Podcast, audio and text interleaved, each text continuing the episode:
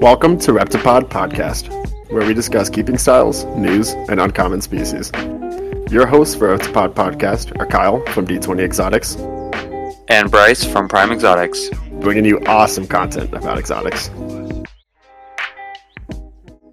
Thank you all for joining us on this podcast. We'll be bringing on guests based off the topics that listeners want to hear. We'll follow a semi guided set of questions for all interviews, which we'll be asking each other shortly. So, Bryce and I have a very varied collection. Uh, essentially, I do a lot of colubrids, and he has a lot of a lot of things. Um, so that kind of brings that dynamic of, of the podcast a little bit, where we have uh, more focused uh, projects versus more broad projects and more experience all around the board. With that being said, Kyle, what species do you keep? Um, I keep a lot of colubrids, like I said. Um, any, anything from like corn snakes to Honduran milk snakes to mm. African file snakes, African house snakes. Um, I do have a false water cobra, uh, a leopard gecko, and a Taiwanese beauty rat snake. Man, that is a good collection. yeah. What about you? What, what all? What all do you have? My collection is pretty small at the moment and is definitely growing though. Uh, some big projects for this year, but currently I have some Honduran milk snakes. I have ball pythons. I have a bearded dragon, and I have red-eyed tree frogs. And then I have some cultures of isopods, if you want to put that in there. But yeah, I, I definitely did not mention my isopods either. Yeah, but, uh, I, I think that's kind of part of the podcast too. Maybe we'll yeah, definitely. maybe we'll bring on somebody in the future for for isopods. Well, we have pod in the name, isn't that, what that's for? Isopod. uh, well, not really, but it could be. it could be anything we want. Yeah, it's it's whatever your imagination entitles it to be. So, how do you keep your false water cobra?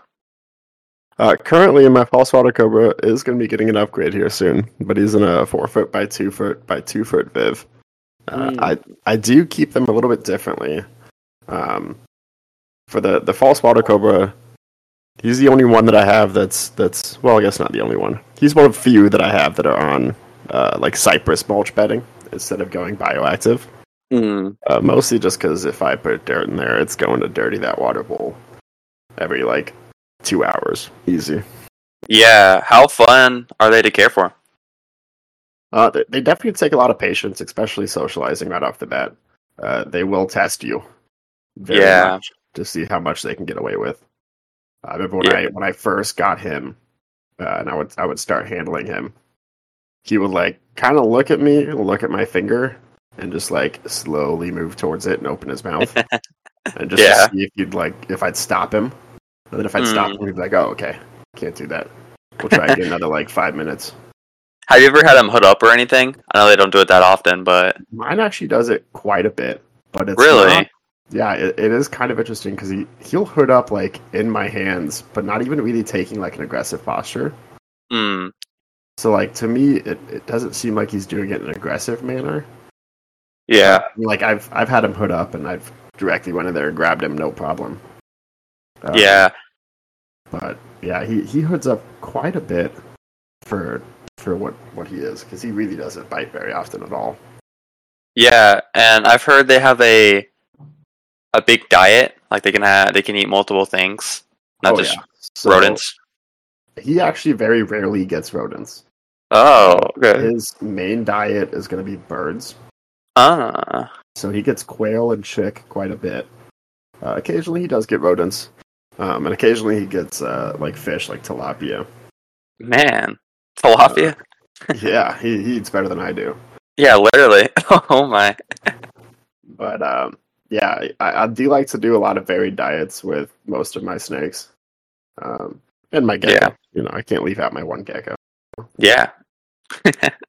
but um, actually, technically, I didn't even mention it. I do have a tortoise for right now. Uh, okay, what kind? Temporarily living in my patio. Nice. Uh, he's a an African sulcata, actually. There you go. but yeah, he's he's getting a new home here soon. Is he a little one right now, or? He's about a foot long. Okay. Just about, maybe a little bit bigger. Okay, so he's still pretty small. Yeah. For a sulcata. He's not massive yet, but you'll get there. Yeah. Yeah. Um, yeah, he was a lost and found that got brought to me, and uh, nobody could find the owners. So Uh, yeah. And yeah, and in Arizona, aren't there a lot of sulcata tortoises that get rescued a lot? yeah, so that's um, that's that's kind of a big thing with Arizona. Uh, the sulcata tortoises are everywhere. They are you'll find those more than you'll find the native species at this point. Mm. They they get moved around all the time. A lot of people get them as babies and they keep them in their backyard, and then they get big and they burrow for winter and they burrow out of the yard and they're gone. Yeah. Uh, or sometimes they just get too big and the feeding bill gets too much and the owners don't want them anymore and they just let them go. Yeah. Uh, unfortunately, it happens quite a bit. Yeah, that's crazy.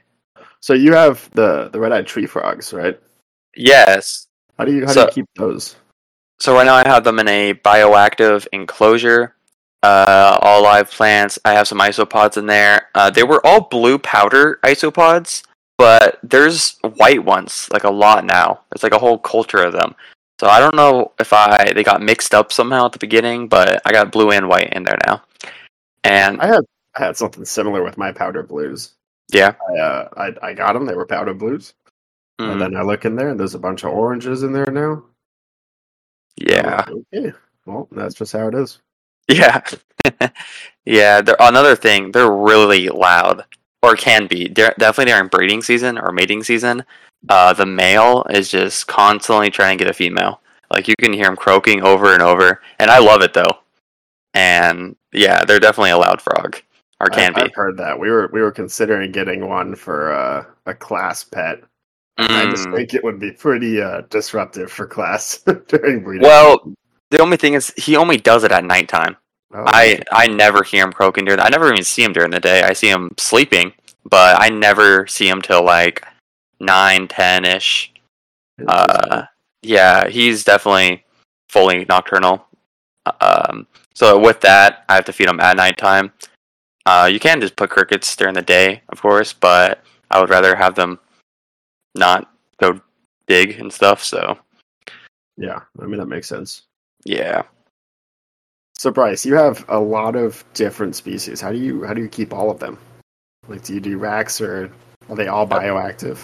That's a good question. Uh, I really like bioactive, and if I have to be fully honest, they are not all bioactive. I have my bearded dragon and the red eye tree frogs in bioactive. At the most part, the frog tank, like I said, is fully bioactive, and my bearded dragon is mainly bioactive. But there's not too much you can do for bioactive for bearded dragons without them killing the plants, or I mean, any isopods get baked usually. And so, at the most part, the substrate, I have a lot of fake plants in there. And for my Hondurans and my ball pythons, uh, right now I keep them in a homemade snake rack. Uh, I call it a snake rack, but it's just a bunch of tubs that I have in a rack. And I keep them all on cocoa fiber mixed, not all of them, a couple mixed with uh, cocoa fiber mixed with cork, I guess. And I do want to get them all their own enclosures eventually. They're all babies right now. And I do like the bioactive setups for everything, natural setups. Yeah, they're not housed together though right now, right? They're, they're No. tubs, yeah. Yeah, so they're all separate. Um, I wouldn't trust any of them with each other. I mean, probably nothing would happen, but I don't want to stress anything out. Yeah. Think about the Hondurans. I don't know if yours do it, but I never see them. I mean, they're Yeah. always just hiding. Yeah, I mean, I, I, I keep my Hondurans in a similar setup. I do that like Sterilite. Well, they're not. They're called uh, uh easy easy storage or something. Um, Yeah.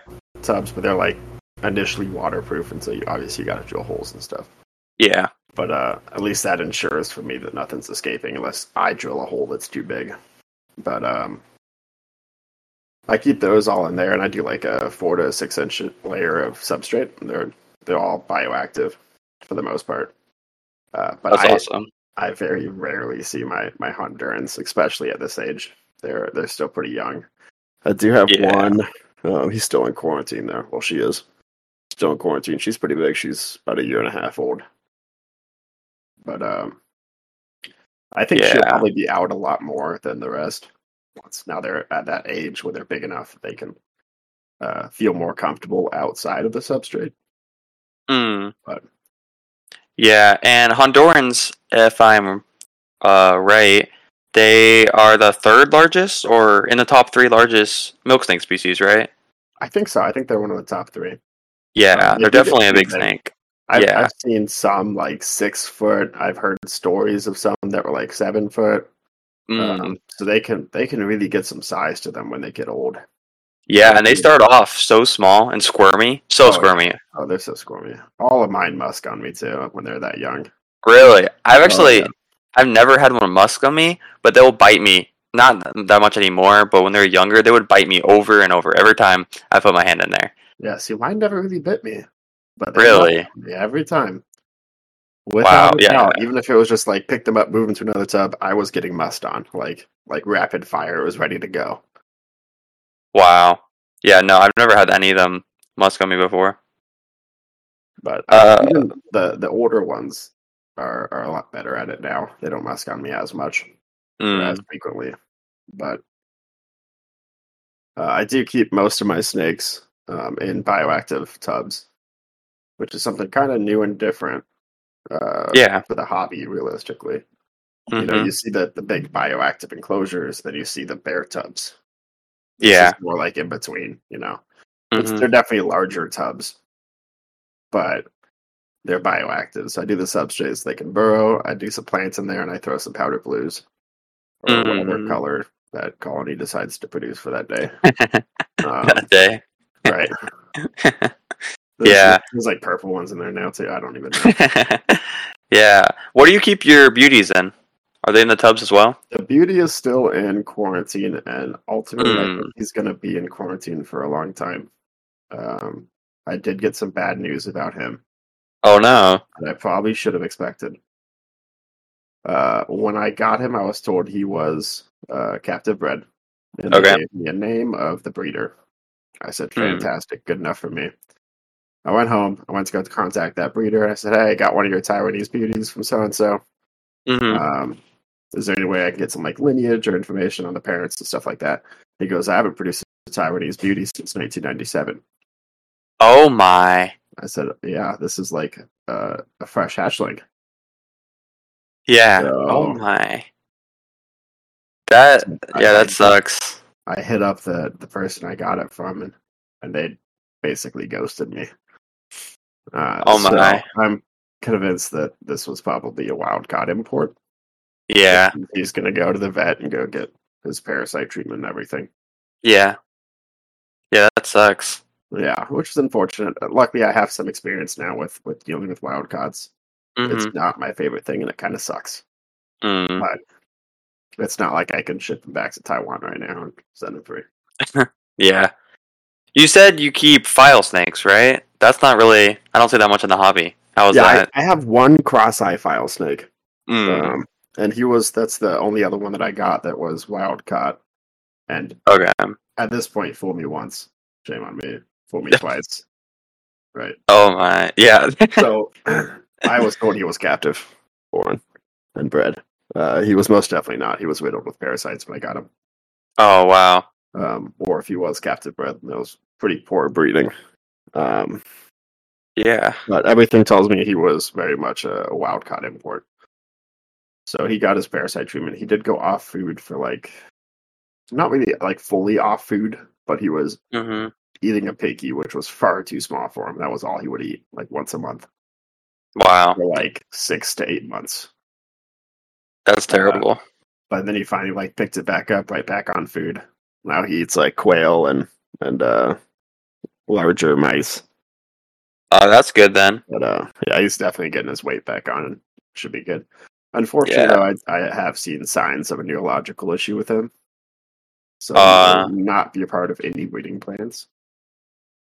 Um, Uh, which is unfortunate, but I think I'll probably end up going and, and trying to get a pair of of uh, the Cape file snakes mm. and work with those instead. Yeah, I don't see. Like, do you know how many people breed file snakes in the U.S.? Because I, I feel like I don't know anyone that Probably breeds them. A dozen. Wow.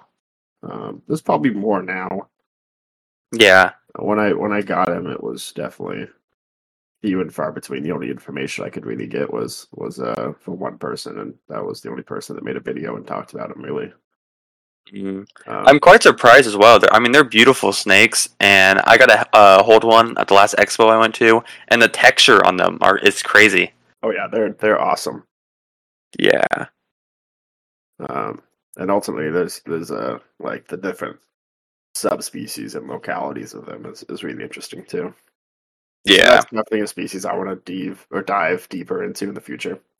hmm I don't really want to jump into it too quick though. I'd, I'd rather work on the projects that I have and get those established more. Yeah. So, are you planning on breeding Hondurans then? Yeah, um, I don't know if they'll go next season. Mm. Uh, I, I, I almost want to wait until the season after, so two seasons from now, uh, before Mm. pairing them, just to make sure that the female's are very much established and good to go. Um, Yeah. potentially two females. Uh, I I want to pair. I have a pearl that I got. Uh, so a pearl for Honduran milks is uh, uh, albino anery hypo Hmm. which looks basically the same as a snow, which is just albino um, anery. Yeah. Um, but it has the hypo in there as well, so it can produce, you know, all three of those for offspring if you pair them with something else that has those.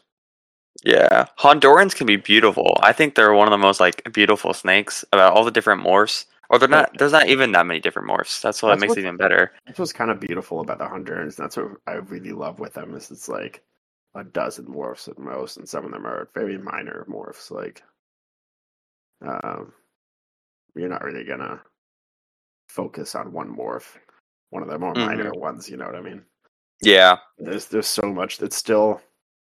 It's nice because it's not like the the ball python trade where it's like Yeah. five million morphs and these five all look about the same, but there's one little tiny difference.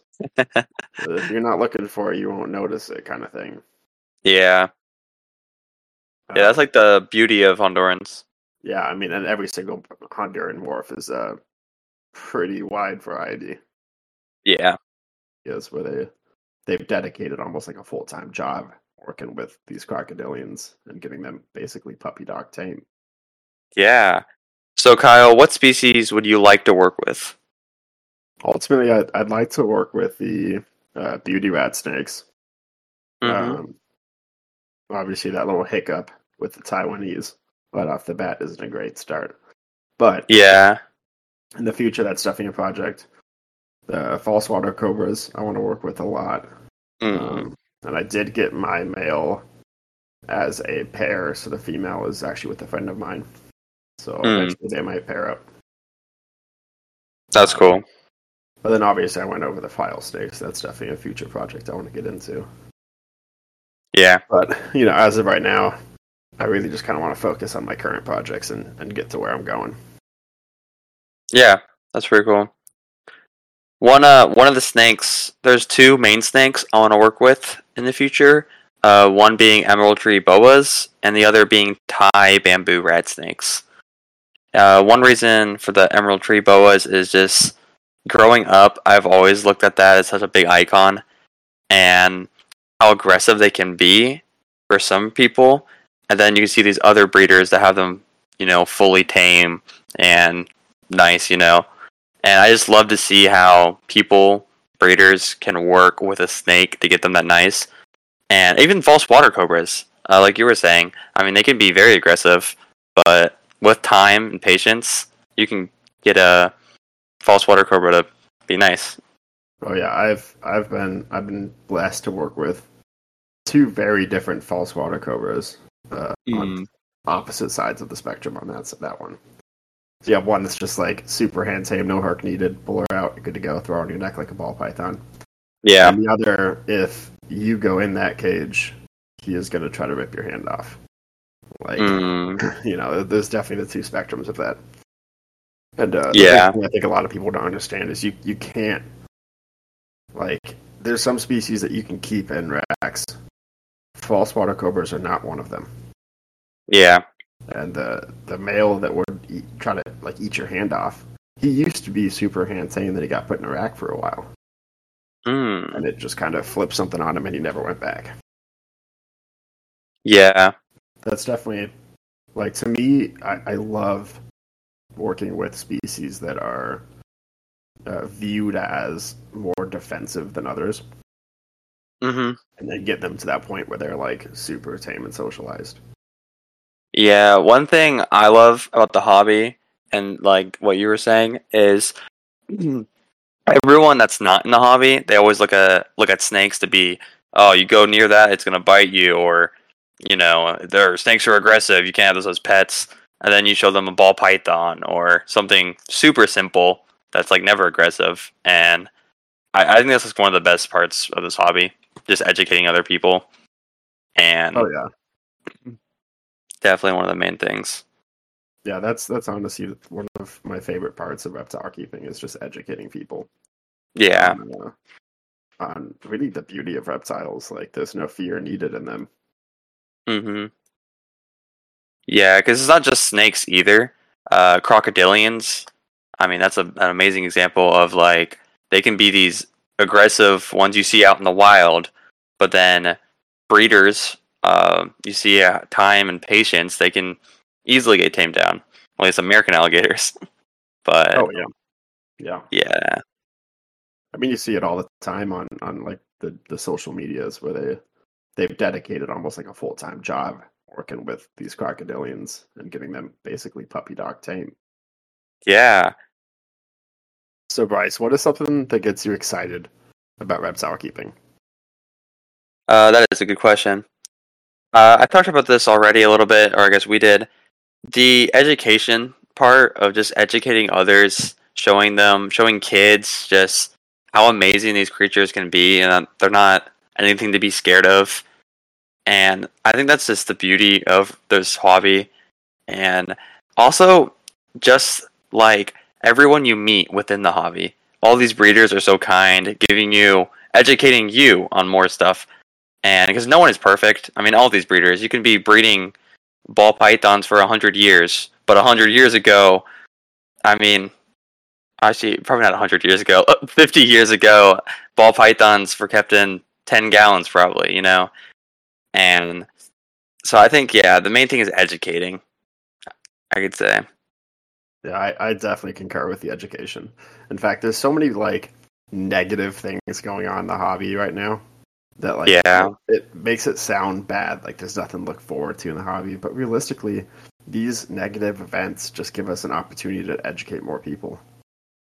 yeah to really show people like these are not animals to be afraid of.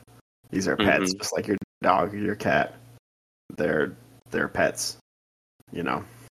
yeah And honestly, like one of my favorite parts of the hobby is going to expos and just talking to people literally. Because like there's you, you know it's like a it's like any kind of comic con or like any other convention. You, you're bringing in all these people that all have the same interest, the same hobby or they're people that are, are getting interested in this hobby and they're coming in. Mhm. and you have such a wide spectrum of the people who have been doing this for like 20 years and the people who have decided that they wanted to get their first snake two days ago. Yeah and that's Yeah, really the beauty of it Yeah. Uh, another thing is uh, you mentioned dogs and cats as pets. The worldwide, it's crazy how other things are kept. For example, I went to Cuba uh, a couple years ago on a cruise, and dogs were treated like rodents, basically. And I mean, you would see dead dogs, you would just see wild dogs, and everyone that lives there, it's like you stay away from the dogs. You don't. Dogs are not pets. And then you go here, and I mean, everyone has a dog. So it's like crazy just to see how different it is in other parts of the world. Oh yeah, I mean everything varies in different places. Um, like I, I've always heard, like European keeping is very different than American keeping for reptiles, and Mhm. then like you you go into like any of the the like other countries, it's it's all it's all different. But Yeah. everybody's evolving with you know like we're all learning more about how to keep these animals. Yeah. Is there any places that is on your bucket list to go herping? like parts of the world? Oh yeah. Um, I mean, obviously Costa Rica. Yeah. Okay. Yep. If that's not your number one place to go herping, I don't know what to tell you. yeah. Um, uh, Australia is definitely on there, and, I, Mm, and I've liked Australia, Africa, and like the the rainforest of South America is definitely Mm. up there. I can't. I don't know if I can order them in the top three. You know, Mhm. Costa Rica is number one, yeah. and the other three are kind of just tied for second. Yeah. Like, Australia Yeah, I did. would be cool, but I don't know. I, I honestly might put Australia as three and then tie the other two for second. Yeah. Yeah, there's some Australia is definitely up there in my top three as well. Um just in a few days I'm actually going to Africa. We'll have an episode about that later on. But I am looking forward to herping there. Definitely something I've been doing uh, wanting to do my whole life and crazy to see that everything's coming together for it. I fully expect at least one picture a day of a herp while you're there. Definitely. So I can live vicariously through you. yeah, I'll take even the the um, the times I'm like almost 24 hours on the airplane. I'll, I'll take a picture of a herp there. You better On the find airplane. or something in one of the airports. like you're gonna have to figure it out. Yeah, tell you. nulls are everywhere. I mean, that's your duty. So oh my, yeah, yeah, I would love to go to Africa sometime. That'd be really fun. yeah. I'm really looking forward to it. Uh, we're going to three different countries. We're going to Cameroon, uh, South Africa, and Kenya. So it's gonna be quite fun. Go look for those Kenya red African house snakes while you're there. Oh yeah. They are Definitely. beautiful. Also the king cobras. That's in Kenya. Yeah. Well, I mean, I think you can just pick those up. And Oh, obviously. I mean, I might need a fully hook for the house. Yeah, Yeah, I mean, you'll probably need a hook for the house snake, but the, the king cobra, you'll be fine. Trust me. yeah. I don't know if I I- want to even get close to the I- house snake.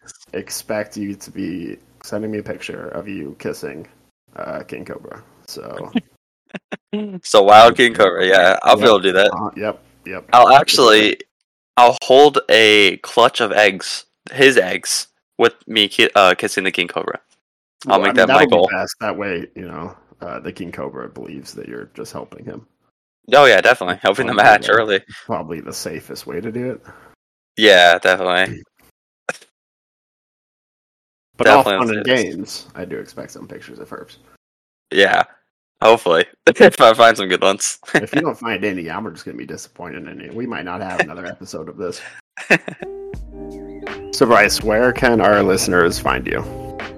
You can follow me on Instagram at Prime Exotics with an X. Uh, the link will be in the description. I also have a Discord server that we go live on for the podcast, and you guys can come listen to us live if you guys would like. That will also be in the description. Where can we find you, Kyle?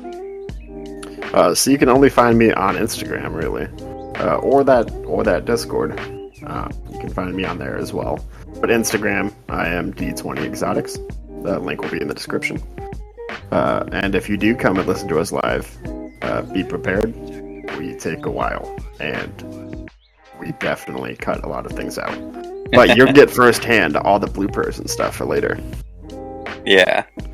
So thank you all for listening for our first episode of Reptipod Podcast. Uh, and stay tuned for the next episode where we talk about Bryce in Africa. Have a great day.